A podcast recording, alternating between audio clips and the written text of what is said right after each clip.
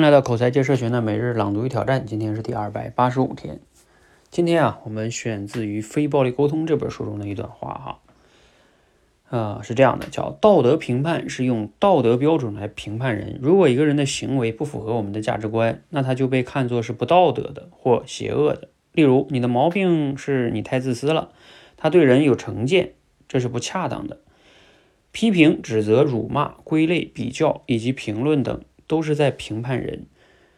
苏菲派特诗人卢米写道，在道德与不道德的区分之外，有一片田野，我将在那里见你。然而，语言使我们陷入是非之中，它擅长将人分类，把人看作好人或者坏人，正常的或者不正常的，负责任的或者不负责任的，聪明的或者愚蠢的等等。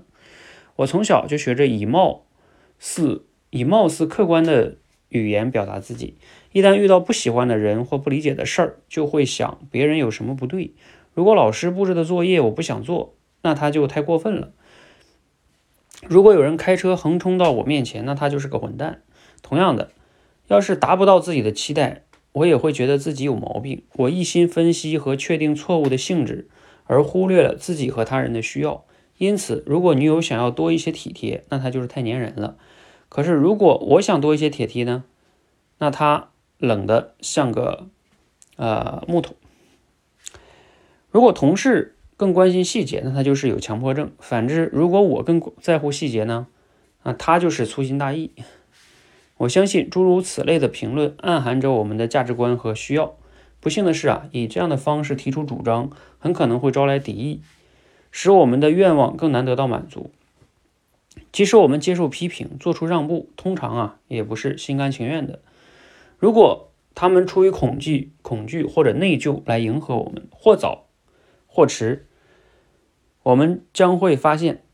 对方不再那么友好。当然，他们也付出了代价。屈服于外部或者内部的压力，很可能使他们心怀怨恨并厌恶自己。好，内容来自于《非暴力沟通》这本书读了之后呢，有哪些感想其实这句话呢，它这本书读起来可能就是不是那么的通俗易懂毕竟是外国人写的，然后翻译过来的，大家读起来就是不是那么的像我们中国人直接写的那么的通俗易懂但是我想说这本书它的思想真的是很经典的，我自己多次给人推荐过这本书，而且我自己解读过这本书，而且做成了课程就他这里边的观点真的是很经典你比如说他这里面讲的就是我们特别喜欢把人分类去评判别人真的是每个人都会犯的这个里面就是所谓的暴力沟通，就是其实经常愿意用评判的方式去跟别人沟通，那往往就会产生暴力好，总之了，这本书我真的建议大家好好读一读，然后并且要来践行。就像我们最近也开发出非暴力沟通这个课，我们要用这种方式来去刻意练习一定要区分这个，用这本书里边的话叫区分观察与评论，少一些评论，多一些观察，多说一些自己的需要少去指责，多谈谈感受就是这么简单道理就是这么简单。但是我们真正要做起来这个背后确实是有很多需要修炼的。今天我带领教练团的人去练的时候大家也很有感触就是非暴力沟通的背后有很多我们深层次的价值观或者是